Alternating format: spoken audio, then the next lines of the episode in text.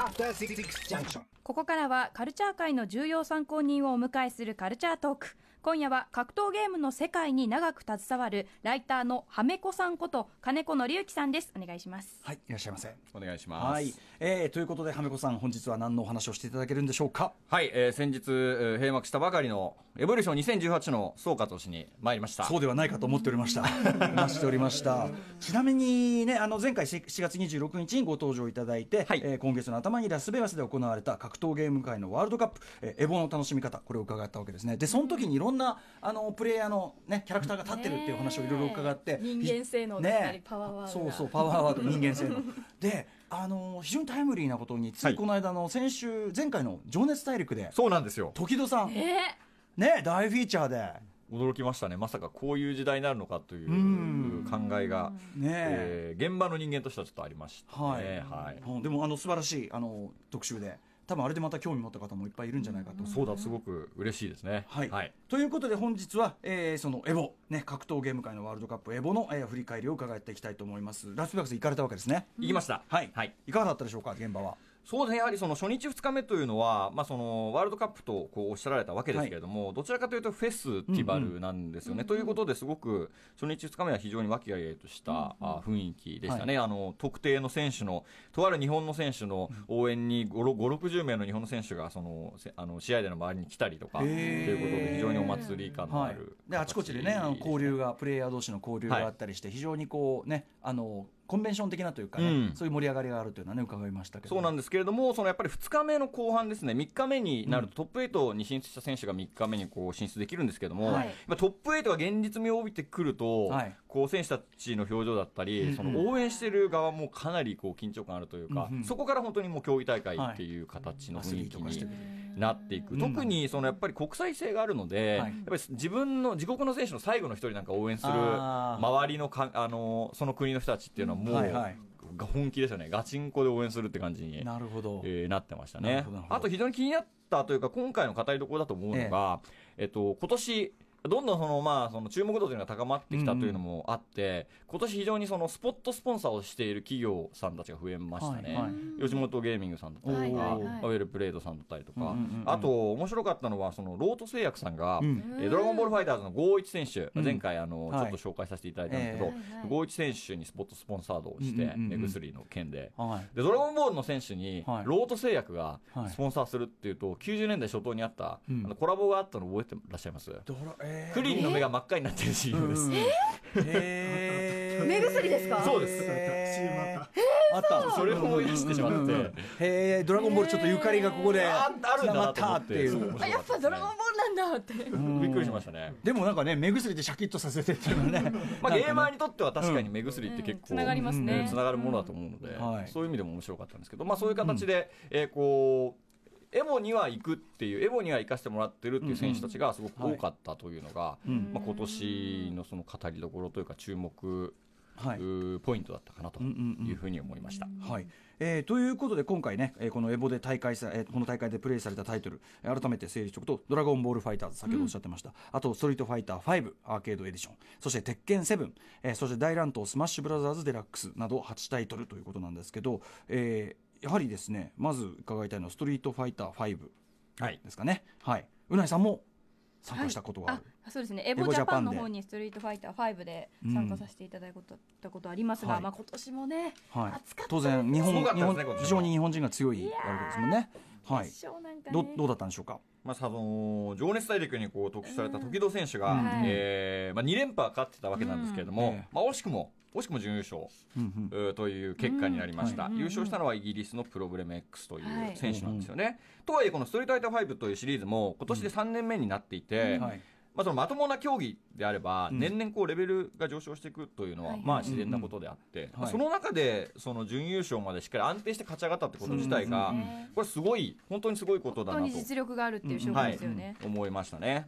さらに言えばその優勝し果たしたプロブレム X 選手っていうのは、実はエボリューションのストリートファイターシリーズにおいて初めてとなるイギリスのチャンピオンなんです、はい。これってそのイギリスの優勝者が出たっていうのは結構その、すごく格闘ゲームにとってはいいことかなというふうにというと思っています。うんうん。というのもそのやっぱりその競技っていろんな場所だったりいろんな国にはい。こうライバルがいるっていうのがすごくいいことなんですよね、見る側としても観戦する娯楽娯楽としても非常に面白いですし、うんうん。はい。競技としても健全というか、まあ、特定の国のみが強いっていう競技って、はい。やっぱり年々つまらなくなって飽きていくものだと思うんですよね。はいはい。そういう意味でそのストリートファイターってすごくそのグローバルな、はい。あの競技になっていて、うん。まあ、そのままトップ8の話をしてしまいますと、はい。はい。今年は日本勢が4名でそしてイギリス、フランス、ドミニカ共和国、アメリカのシカゴということで、非常に国籍が豊富な人たちが上位に残っていたんですよね。はい。となると自然この応援もすごく、まあ、それぞれの国の対抗ということで、いろいろ盛り上がりますし、はい。えーその今後さまざまな地域で大会も増えたり、うん。えーその地域を代表する選手がどんどん増えてくるっていうのも、はい。まあ、考えられることなので、まあ、競技シーンとしては非常に良い影響がある結果だったのかなというふうに思いました。なるほど、まあ、日本一強時代じゃなくてもでもちゃんと日本は日本でちゃんと勝ち上がっているし、えーでイギリスだったらこれ新たにこの優勝者が出たってことで盛り上がるだろうし、ということで全体のなんか底上げにつながるような流れになってると。はいはい。えーで、まあ、ストリートファイター5はこんな感じ、えーさらにまあ先ほどね、もうタイトル出ましたけど、アメコさん、注目のタイトルとして挙げていた、ドラゴンボールファイターズ、まあ一旦これね、新しいゲームだから、みんなフラットにこうスタートしてて、今、うん。一番ねエキサイティングだなんてことをおっしゃってました、うん。えーどうだったんでしょうか、実際は？いやこれはそのまあ結果として見るとまたこの日本勢の合一選手先ほどローツ製薬にこうスポはい。スポンサースポンとスポンサーされていたと、はい、合一選手は準決勝あの準優勝うんという結果だったんですけども、うんうん。その決勝戦がその、まあ、前回も紹介したように本当にその優勝候補同士のアメリカのソニックオックス対、えー日本の合一という、う組み合わせになったんですけども、はい。まあ、このこと自体がこのうん。個人的にもものすごい良かったなというふうほうほにうというと。思いました。はい。というのも、まあ、これまでえー2月にこの「ドラゴンボールファイターズ」発売して以来、やっはい。ぱりそこの世界最強って誰なんだというところにこの2人の名前が常に上がってきたええ。という経緯があります。ではい。大会があるためにどちらかが優勝したりもしくはうん。新たな強い日本のね数の子選手だったりアメリカのフッカン・ゴット選手といったはいあたりがこう活躍してそれを脅かすといったストーリーがずっと続いてきたわけなんですけども、うんうんこれがじゃあ最終的にエボこの、まあ、いわゆる格闘ゲームの競技史におけるはい。1年の上半期の総決算ですね、うん。これどうなるのかっていうのをやっぱり皆さんに注目してたと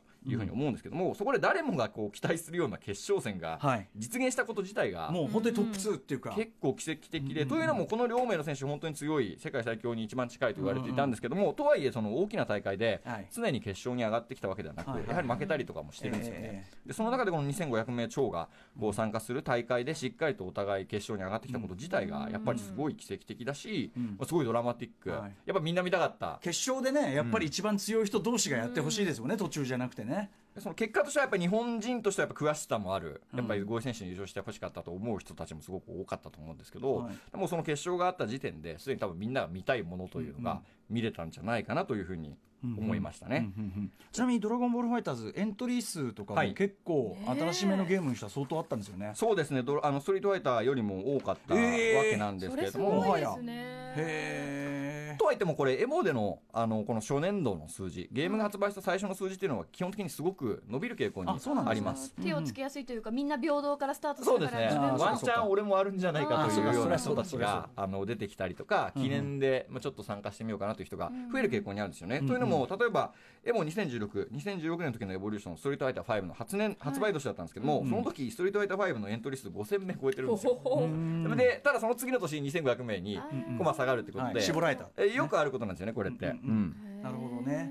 はい、いやでもなんかお話伺ってるとやっぱそのエボ自体全体もレベルも上がってるし、うん。あとどうですかねその注目度もやっぱ上がってます？全体そうですね。それは先ほどのその、まあ、スポットスポンサードの話にも多分つながると思うんですけど、えやっぱりそのメディアとしてはすごく取り扱いやすいイベントになっていたのかなというふうに思いますね、会場でロンドンあのブーツの ジュンさん見かけたりとかもしましたし、多分いろんな形でこう日本のメディアっうん。ていう形でもその、はい。こう関わる人が増えているような印象はありました。はい。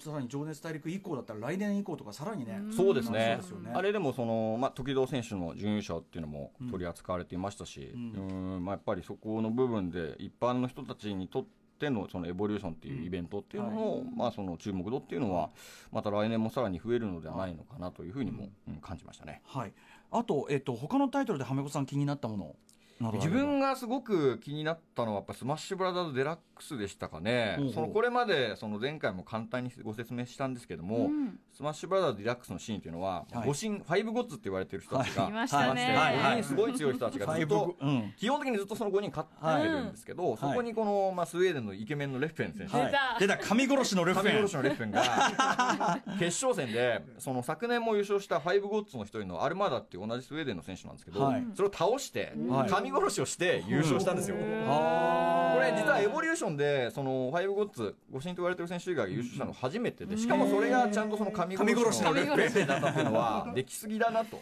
すごいな思いましたね。あとは鉄拳鉄拳セブンはうん。注目という部分ではちょっと特殊なんですけどあの、まあ、先ほど説明した通りやっぱりその、ね、年々続いているタイトルというのは、えー基本的にエントリー数が下がっていく傾向にあります、んそれは成熟するっていう意味でも競技レベルも上がってってそうなるんですけど、鉄拳は増えたんですよね。うん。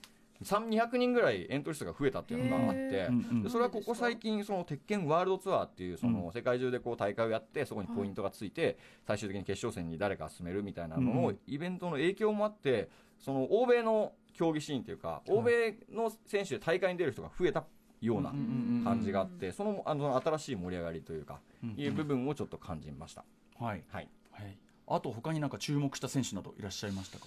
注目した選手今年はその鉄拳でそのリルマジンっていうアメリカの選手がリルマジン。はい。うん。あのすごく活躍したんですけど、はい。プロレスラーのキングっていうキャラクターを使っていて、うんうんで結構鉄拳のその競技シーンってすごい成熟してきていて、やっぱり韓国のすごい強い選手たちがうんすごい細かい丁寧なあのプレーでうん。こう相手をその完全に、あのー圧倒するみたいな展開が多いんですけど、そのリルマジン選手は本当にプロレスが好きなんだなみたいな、うんうんうん。うん結構大味なプレーをしながら、はいはい。その韓国の選手たちといい勝負を繰り広げていて、うんうんうん会場の盛り上がりすごかったですね。しかもそのエボリューションでやっぱりそのアメリカの選手が上位に来るってがそのかなり珍しいことだったんですよ、でもただそのやってるところラスベガスなんで、観客の大多数はアメリカの人なんですよね、っていう意味でもすごい面白かったなと、アメリカでやってるその大掛かりなイベントでアメリカがそんなに強くなくて盛り上がってるって珍しいですよね。そうなんですよね。それは結構ありえないですよね。他のものだとね。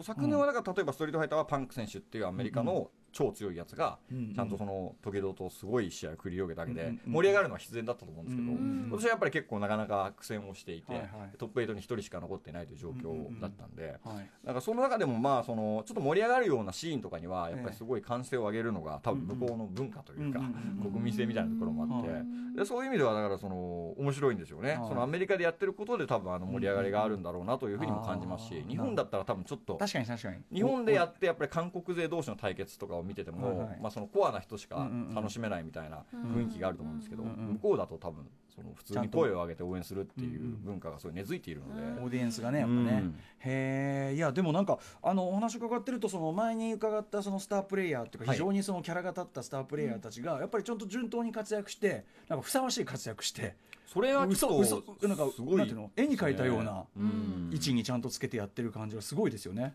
その実力っていうのもすごい時戸さん準決勝っていうのだってすごいこういある意味一番美味しいっていうか、そうですね。準優勝っていうの一番なんかこう話としてドラマチックっていうか、ねうん。ね盛り上がるなとも思うし。そのやっぱりただ単にそのグランドファイナルまで行けてしまうこと自体がやっぱりすごいことなんですよね。はい、でこのねこれだけ注目されててそうともそうともうまくいかない場合もあるだろうにね。はいえーということで、えーエボのね、えーレポートというかですね、はめこさんの、はいえーレポートいただきましてありがとうございます。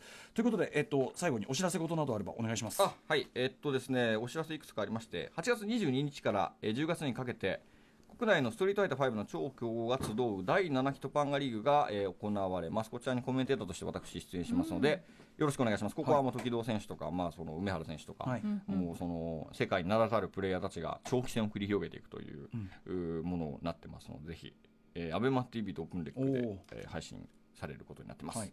でまたあの今週末ですね8月18日から鉄拳プロツアー、まあ、先ほど言ったその世界でいろんな大会をやってそこのポイントをみんなでその争っているというツアーが行われてるんですけどもこちら鉄拳で日本のプレミア大会というか日本のマスター大会の鉄拳ワールドツアー東京鉄拳マスターズというのが、えーこちら行われますのでそちらの方もぜひチェックしていただければと思います。こちらも配信されますので、はい。よろしくお願いします。はい、引き続きちょっとはめこさんにはこの番組ではね、はい。いろいろ特にやっぱりあのこの間この番組のあの金曜日に毎週金曜日にあの、はい。振り返り企画をやってて、あはい。でコンバット REC というところがあらやっぱ改めて前回のそのエボの時にやっぱそのそれぞれのキャラ立ちの説明がめちゃめちゃ面白くてでやっぱその門外観にはそういうところは本当に入りやすいっていう,、絵を描き,、あの描きやすいってことで僕も全くその通りだと思うんで、ぜひともちょっと今後とも我々をこういろいろえ入り口を作っていただけるわかりました。とありがたい感じでございます、でもでもだいぶちょっと前までのななんか右も左も分かんない状態から比べるとだいぶ、だいぶいろいろ僕ごときでもなんか理解できてきた部分があるのかなと。それはありがたいことです。いう気がします。ありがとうございはい、今後ともよろしくお願いします。よろしく花子さんありがとうございました。ありがとうございました。